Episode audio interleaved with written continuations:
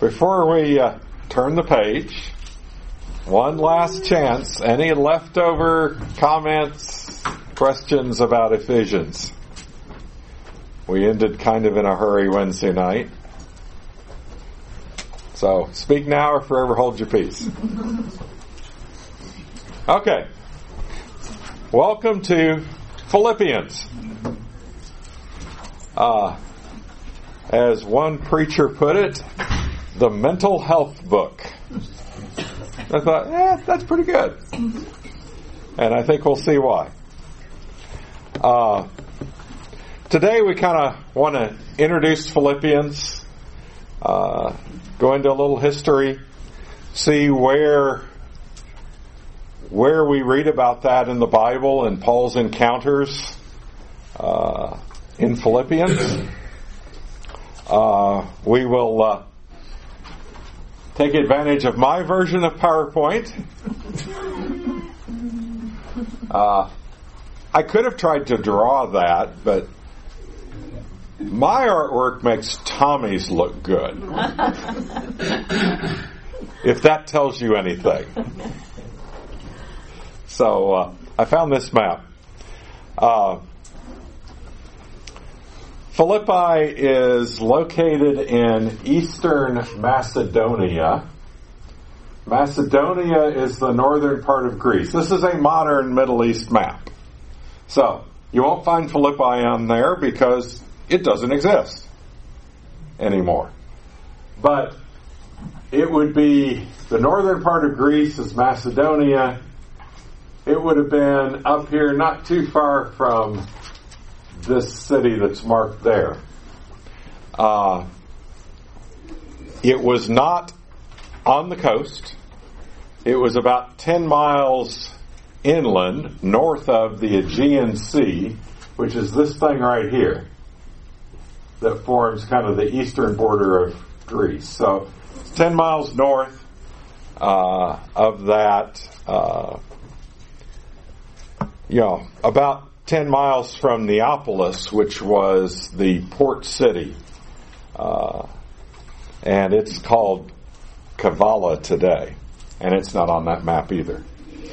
But uh, it had kind of mountains on either side, two rivers, one that ran kind of the west side of the city, one on the east side of the city. And then there's a smaller river uh, about a mile outside the city, and uh, we'll get into that a little later because uh, that one is probably the one mentioned in the New Testament. Uh, it's called the uh, Gangites River, and I may not be pronouncing that correct. Uh, Philippi was first settled, and it wasn't called Philippi. Uh, it was called Crenides. Uh, and it was first founded when gold was discovered in that area. And you know, there's a lot of towns that spring up from gold rushes. You know, the history of this country will, uh, uh, there's several towns. Uh, but they found this, a city on the site of Philippi, and the name uh, in Greek means child of springs. But then in 358 BC, Philip II of Macedon captured this city. He recognized the strategic importance of it. Now, some of you may have heard of Philip II of Macedon. Some of you may not have.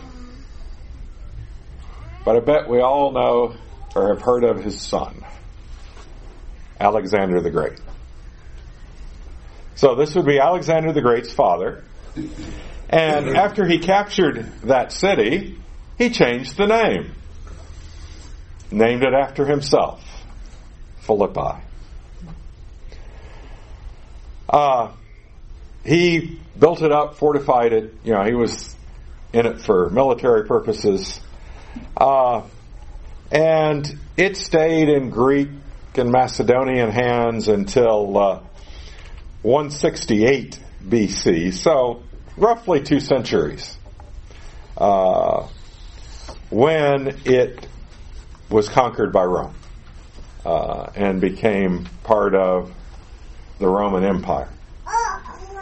Uh, then in 42 BC, so a little over 100 years after that, uh, during the Second Civil War in the Roman Empire, uh, it was the site of a pretty decisive battle that brought Antony and Octavian to power against the forces of Brutus and uh, Cassius.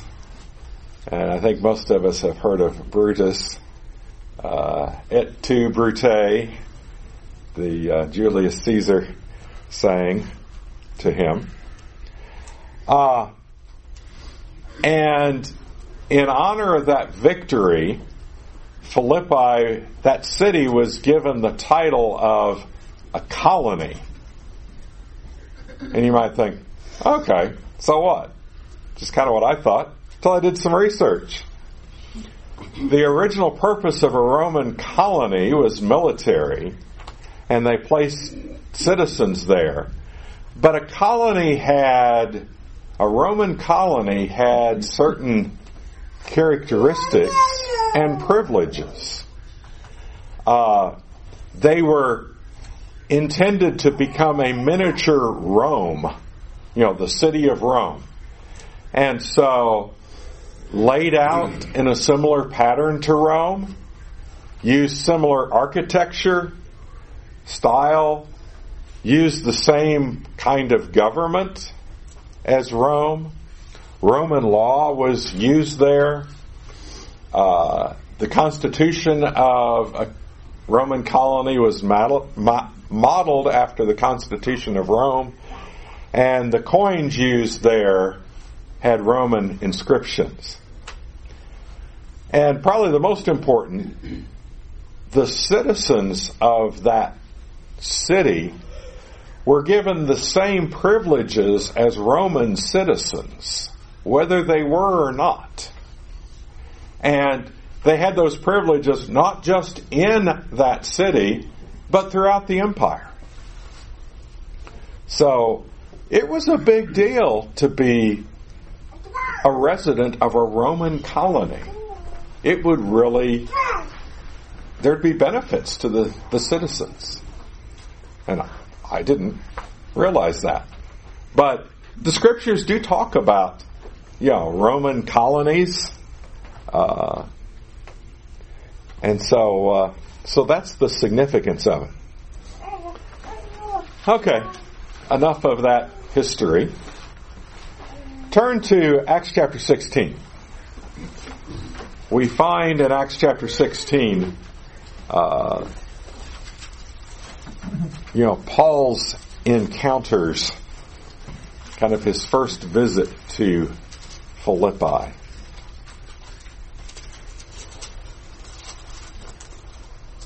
So I want to read uh, verses 6 through 12. Uh,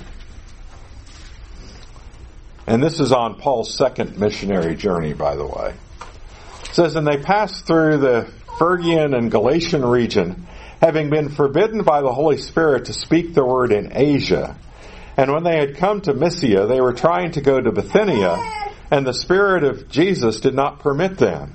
And passing by Mysia, they came down to Troas. And a vision appeared to Paul in the night. A certain man of Macedonia was standing and appealing to him and saying, Come over to Macedonia and help us. And we, and when he had seen the vision, immediately we sought to go into Macedonia, concluding that God had called us to preach the gospel to them. Therefore, putting out to sea from Troas, we in a straight course to Samothrace, and on the following day to Neapolis, and from there to Philippi, which is a leading city of the district of Macedonia, a Roman colony, and we were staying in this city for some days. So, if we look on the map, they passed through, in verse 6, the Phrygian and Galatian region, which would have been here in modern day Turkey, wanted to go to Bithynia, which I believe would be this region up here. Uh, but the Holy Spirit said, nope, don't do that.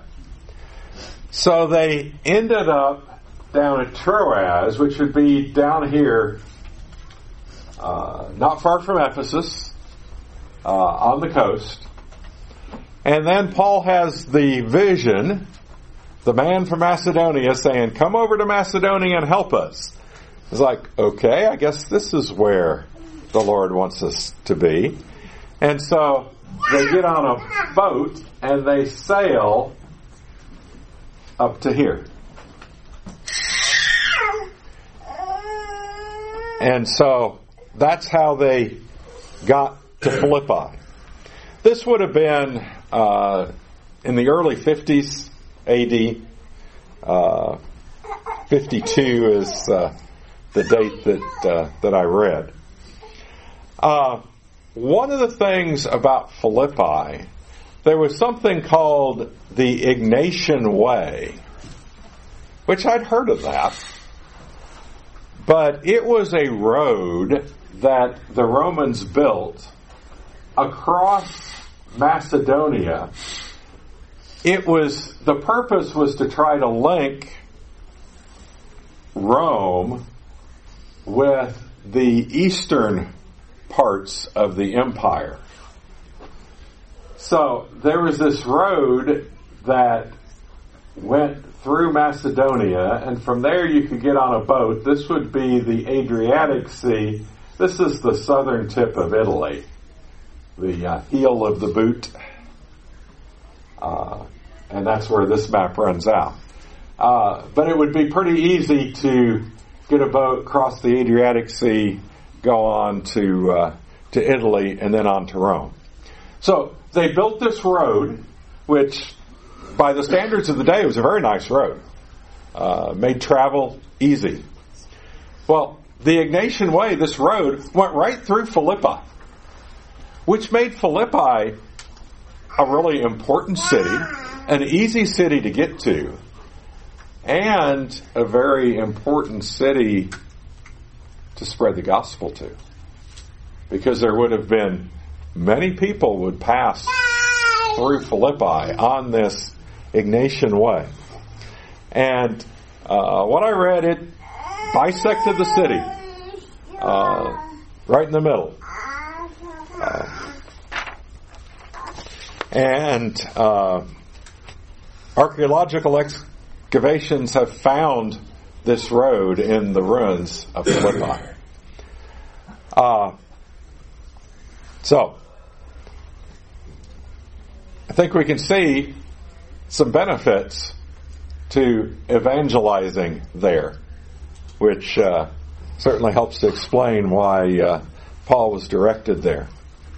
Now, notice verses 13 through 15 uh, here in Acts 16 says, And on the Sabbath day we went outside the gate to a riverside where we were supposing that there would be a place of prayer.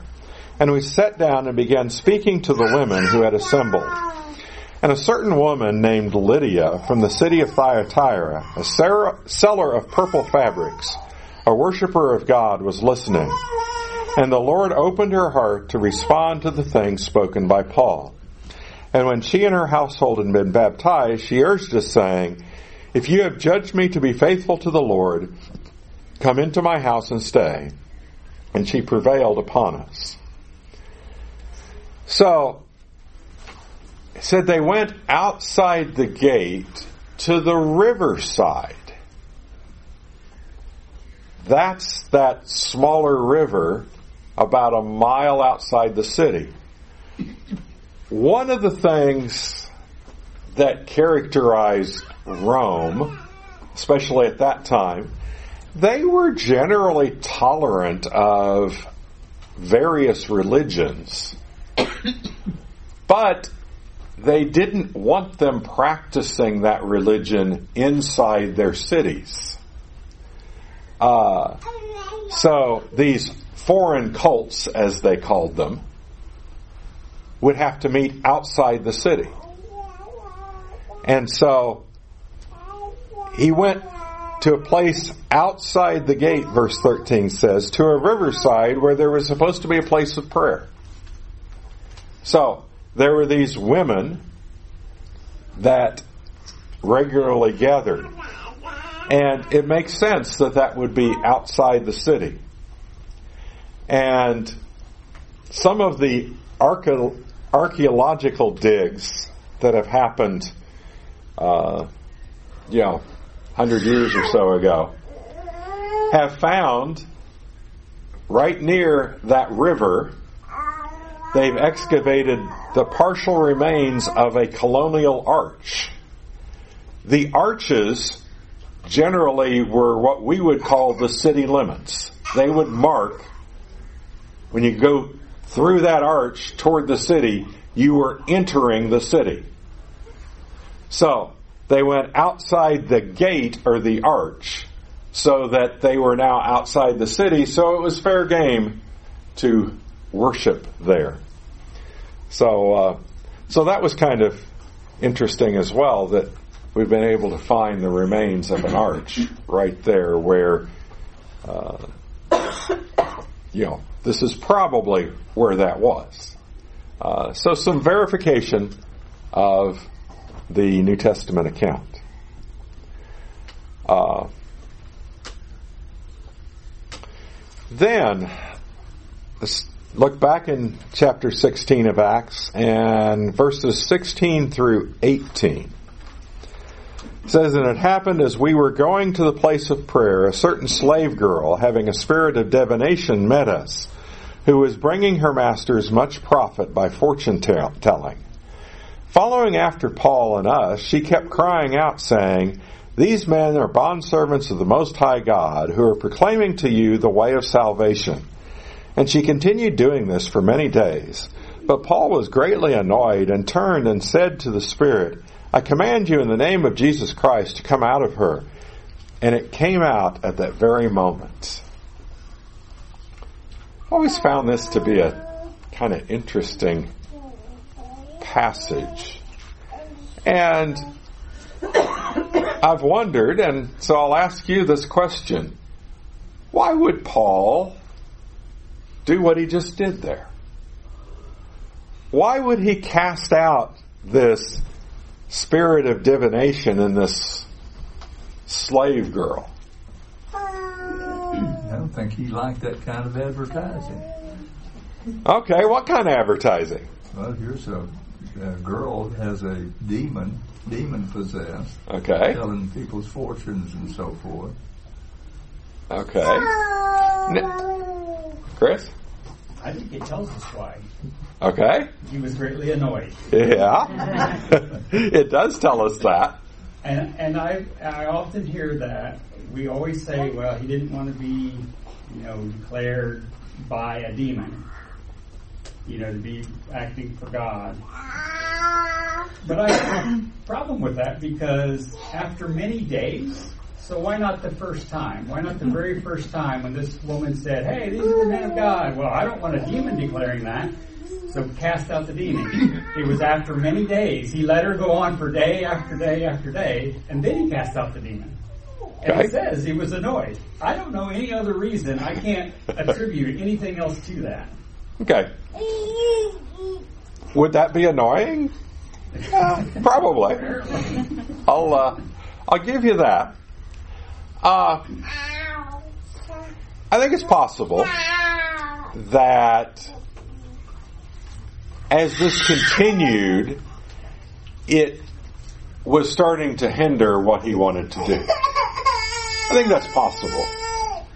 Uh, and, and like Boyd said, he didn't want that advertising. Uh, now, is what she said true? Yeah, absolutely. Uh, and so it wasn't that she was speaking something false. Uh, but, like Chris says, it could be just as simple as He got sick and tired of that. Uh, and I don't think it was something that was aiding him in his work, or I don't think he would have allowed his personal annoyance to stop that aid. Uh, I think that's a reasonable conclusion. Don't you think that we'd feel the same way if we saw somebody crazy that we knew acted this way and we're passing by? Would we want to listen to her? Would we believe anything she said? Yeah, although I don't know that I would call her crazy or that they even looked at her that way. Because a lot of people came to her to have their fortunes told. Uh, so it wasn't like they weren't wanting to listen to her. So I'm not, uh, I'm not sure, I'm not sure we have an accurate picture of how she was viewed. Uh, She was, because I, she was clearly making money from the masters. yes, she was definitely doing that. Uh, Brad?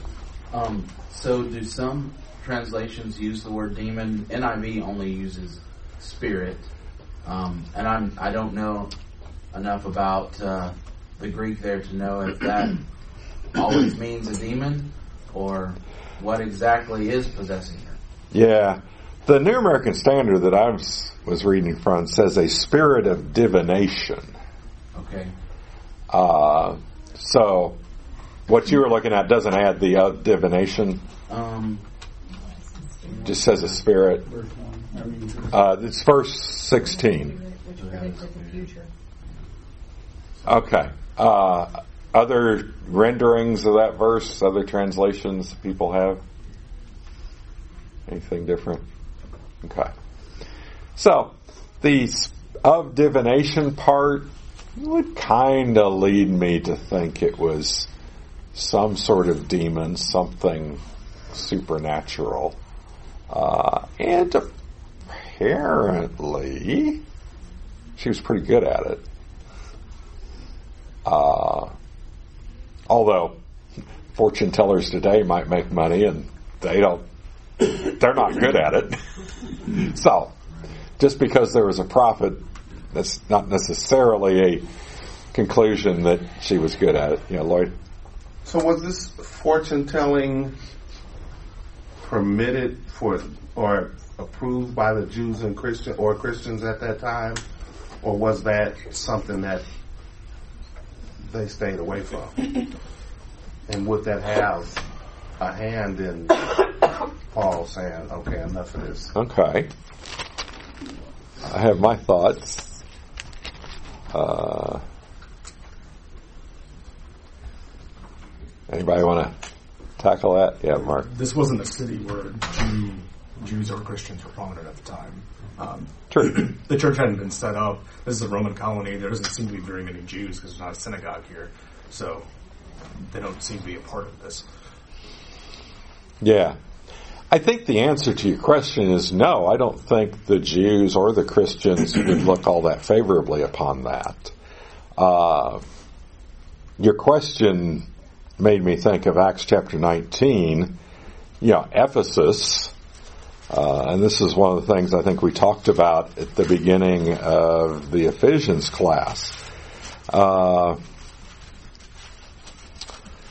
in verses like 17 through 19 of Acts chapter 19 it says, And this became known to all, both Jews and Greeks who lived in Ephesus, and fear fell upon them all, and the name of the Lord Jesus was being magnified.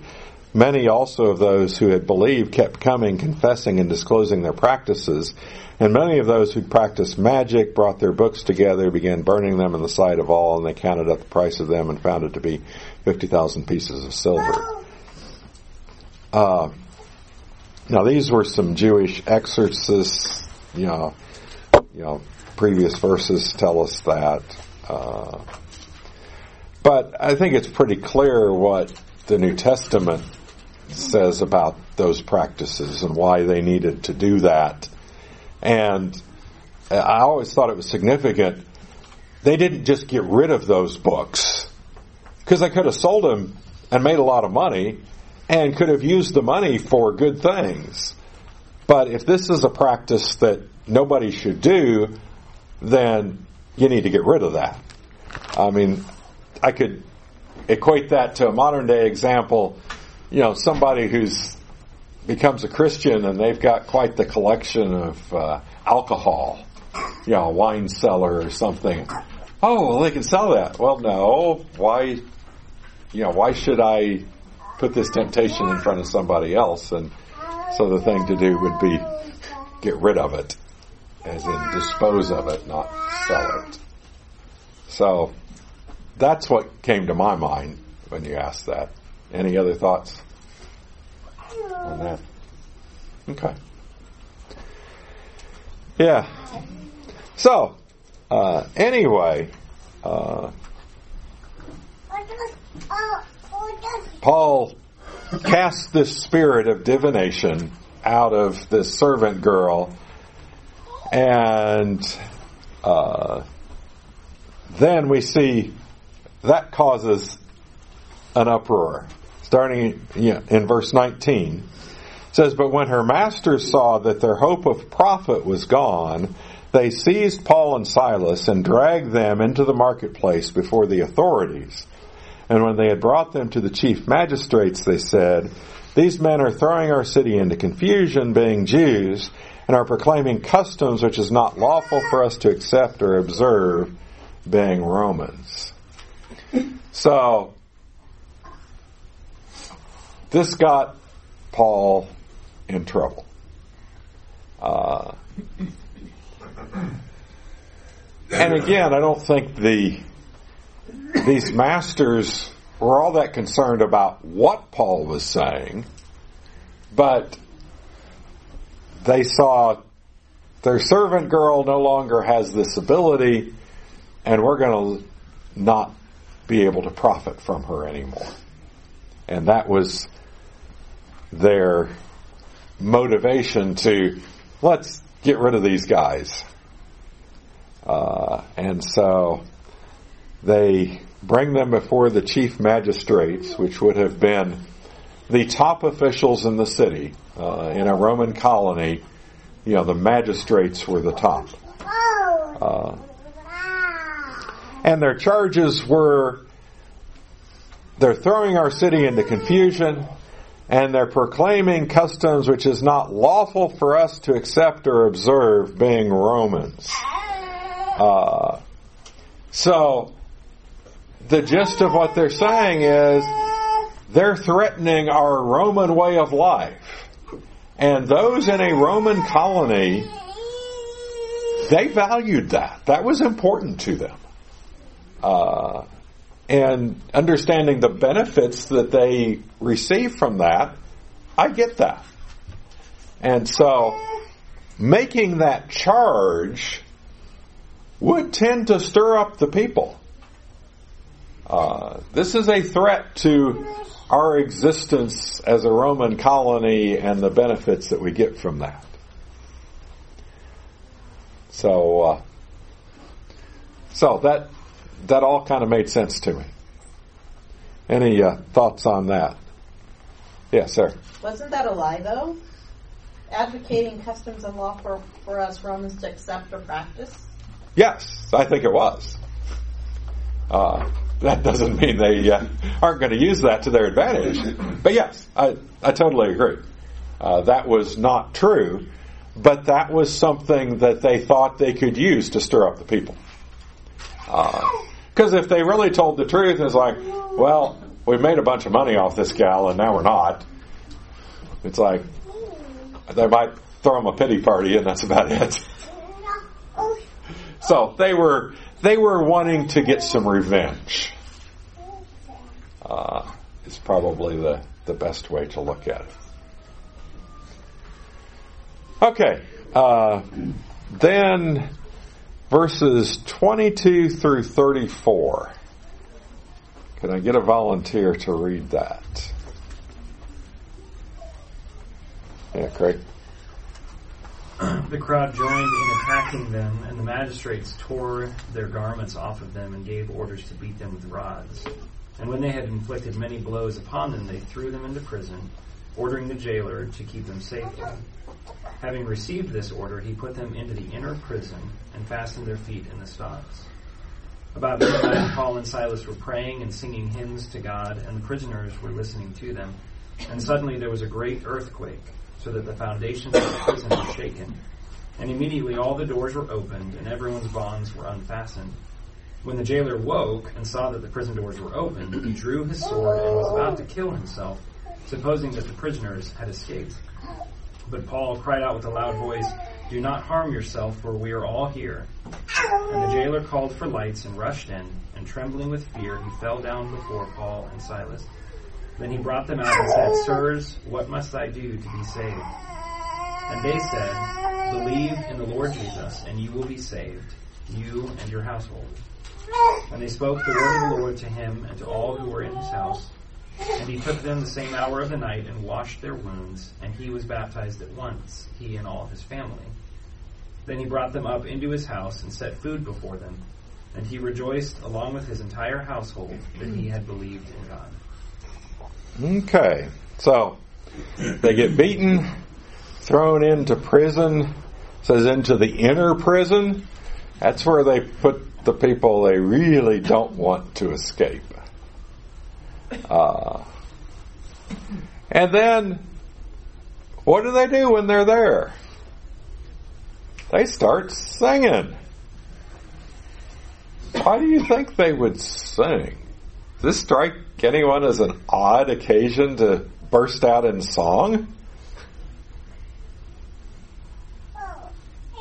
Any ideas? Paul thought it was wonderful that he was persecuted for the Lord's sake. Okay.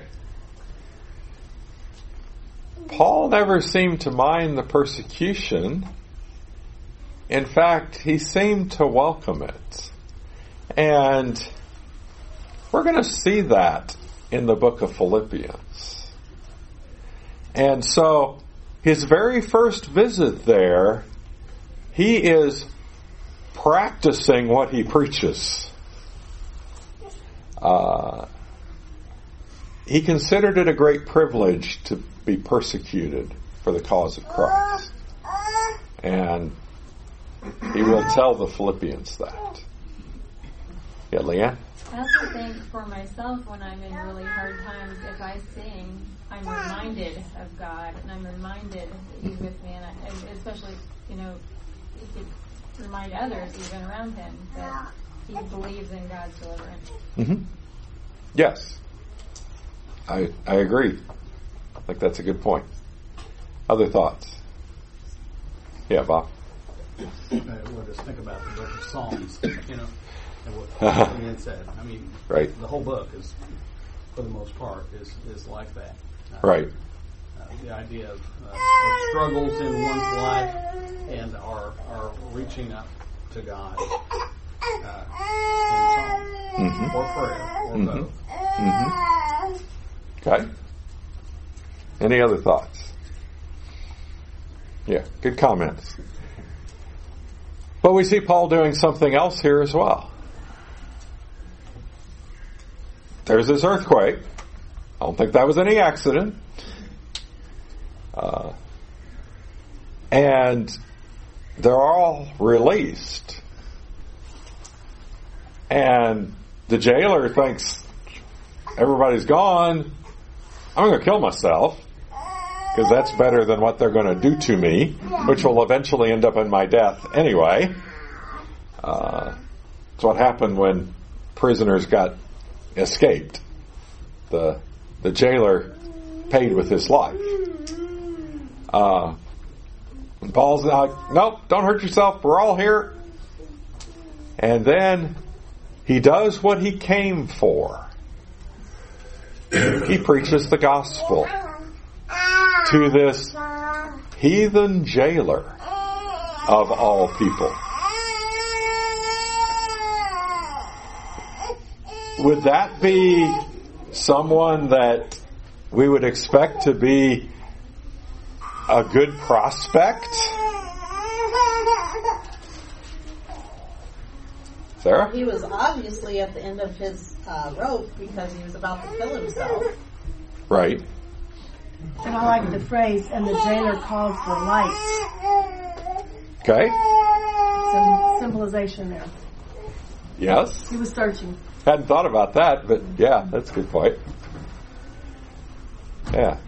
Uh, Karen? with the singing and the praying beforehand, you know, they didn't have, okay, now we're sitting here, let's pull out our scrolls and start reminding ourselves of biblical truths. Like they were, was one way that they were communicating and reminding themselves of what God had done and how they were relying on Him. And so, uh, all of that, I mean, the jailer's question makes me think he was listening to that and learning a lot of their singing and they're reminding each other of, you know, what, why they were here and what they were doing, and he picked up on that.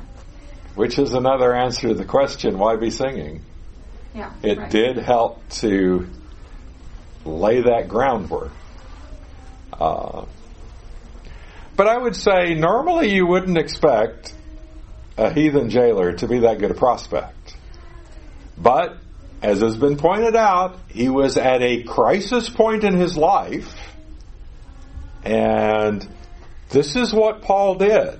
This was his mission in life. And so, he took advantage of that. Now the jailer asks, Sirs, what must I do to be saved? I think sometimes we get the impression, uh, what do I need to do to receive, you know, to be eternally saved? Not too sure that's what he was asking. Uh, I think he was more concerned about saving his hide. Uh, but Paul didn't let that stop him. Whether that was what he was intending or not, no way of knowing for sure. But Paul certainly took advantage of that opportunity and preached Jesus to him. And the jailer was obviously ready for that. And it was effective, and he was baptized that same hour of the night. So, yeah, Brett. Just notice that um, that girl's last prophecy came true. She told him how to be saved. Yes. Yes. Uh, it, I think it's important just to notice here that between verse 31 and 32, there's a change of location. And uh, I, unless the jailer's house was in that prison right. somewhere, they have changed location. Paul is in the jailer's house, not just talking to him, but to his family as well. Yeah. If you look, verse 30 says, after he brought them out. So I think that would indicate uh, kind of the change of location. 34 says he brings him to his household. Uh huh. To his household. But it's interesting. Yeah. It seems to imply that they then went back into the jail. Yes. Because when the magistrates Yes. call them out and say, okay, you can go free, Yes. and Paul kind of makes us think about that. Verse 40 says that they went out of the prison. So uh, it, it's probably speculation. But by doing that, it seemed to help ensure the safety of the guard. He Mhm. was not, you know, none of them left. Mhm. He wasn't derelict in his duty. They actually stayed put. Right. Um, and that, that kept him from getting in trouble. Yeah, no, that, that's a really good point. Uh, and I, I tend to agree that this helped to ensure the safety of this jailer, uh, which Paul would have been very interested in that, Right. uh, for sure. So, uh, so yeah, uh, and then uh, let's go ahead and read thirty-five to forty, and it kind of finishes out Paul's uh, time in Philippi uh, on this journey. It says, and when day, day came, the chief magistrate sent their policemen saying, release those men. And the jailer reported these words to Paul saying, the chief magistrates have sent to release you now, uh, or to release you. Now therefore come out and go in peace. And Paul said to them, They have beaten us in public without trial, men who are Romans, and have thrown us into prison.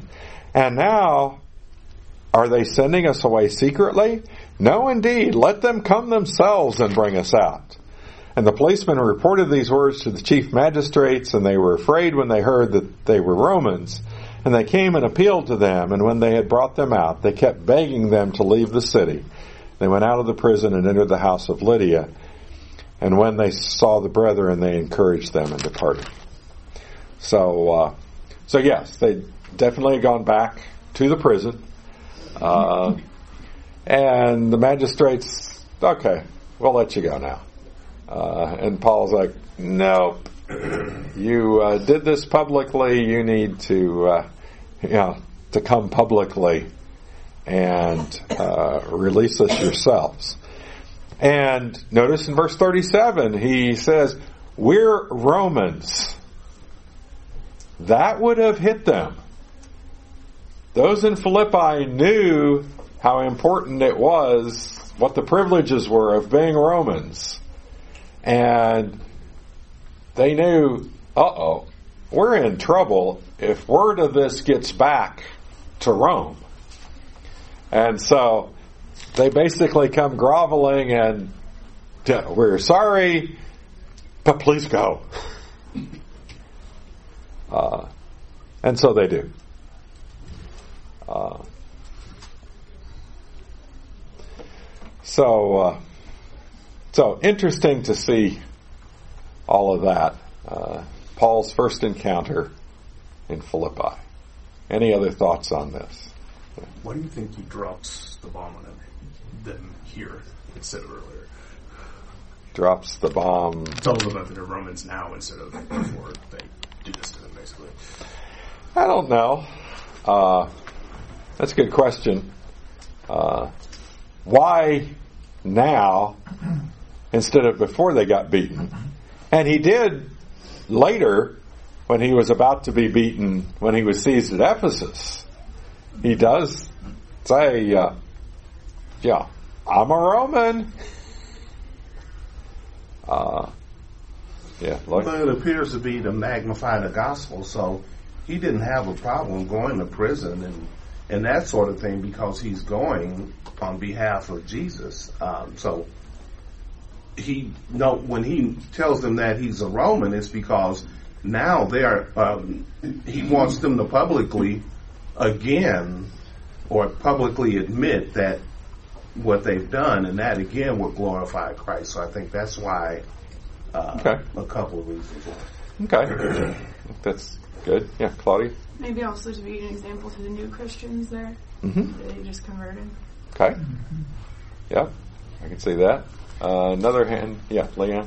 Is it possible that I think he was guided by the Spirit that he knew he needed to go to jail because he had a purpose there? So he wouldn't have claimed Roman citizenship yet because it would have kept him from what he needed to do. Okay. Hadn't thought about that, but I think that's a possibility too. Other thoughts? There's a question that's left unanswered that I wish we knew. Did the little slave girl obey the gospel? yeah, put that on your list of questions when you get to heaven. yeah, Dave. It just seems like the, chaos, the scene is very chaotic when they get going. So Yeah. maybe they were, hey, hey, we're Roman. Yeah. Yeah. Pummeled with, uh, with fists, and you didn't really get hurt. Yeah, I. That was one of my thoughts. It might have been hard to get that out, get that hurt. Yeah. Okay, uh, Mark Pepper. I think you had your hand up a little bit ago.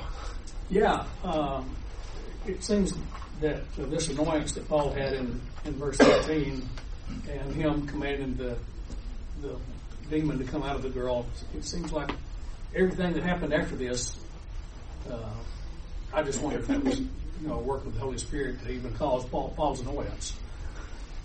Yeah. I think it all started in verse 18. Yeah, yeah, quite possible.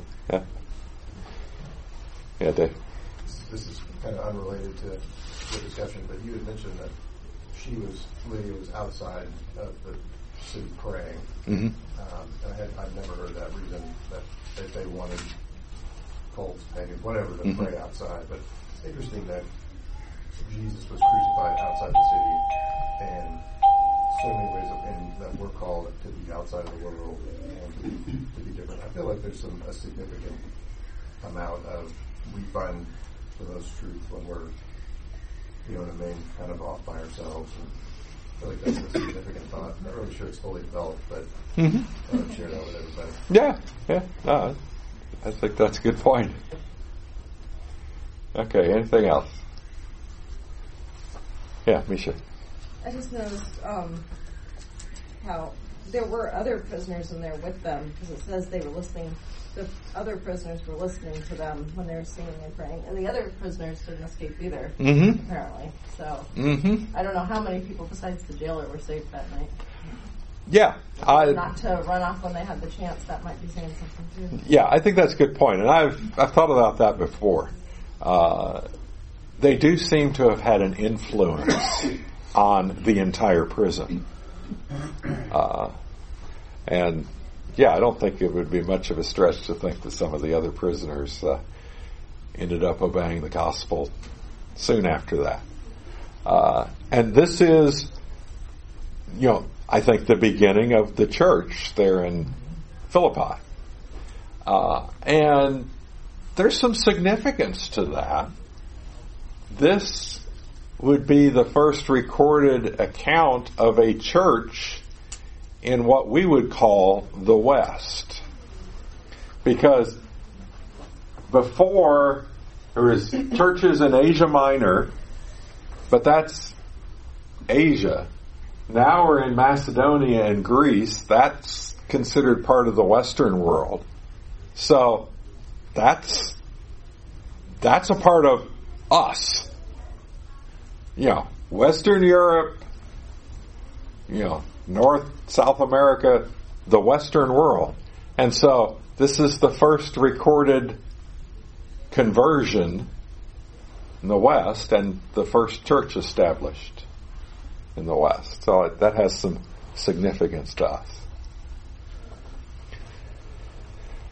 Okay. Uh, quickly, because we're just about out of time. Uh, Paul did visit Philippi again on his third missionary journey.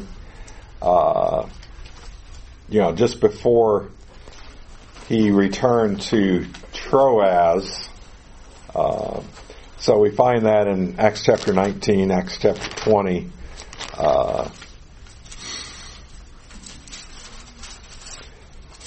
and then in Acts chapter 20, we went from, uh, it was in Troas where uh, he gathered with the disciples, particularly the Lord's Supper in, uh, in verse 7. And he's on his way back to Jerusalem where he's uh, ultimately imprisoned, ends up in Rome, uh, which is the most likely place where he wrote this letter. Because these are, this is one of the books that we typically call the prison epistles. Ephesians, Philippians, Colossians, and Philemon are the ones. Uh, so, probably written in uh, while he was in Roman prison. Uh, and if that's the case, then it's probably written in the early 60s AD. So roughly 10 years after he first came to Philippi. Okay, uh, I do have an outline of Philippians. I'll leave it up here. Grab one on your way out or when you're up here sometime.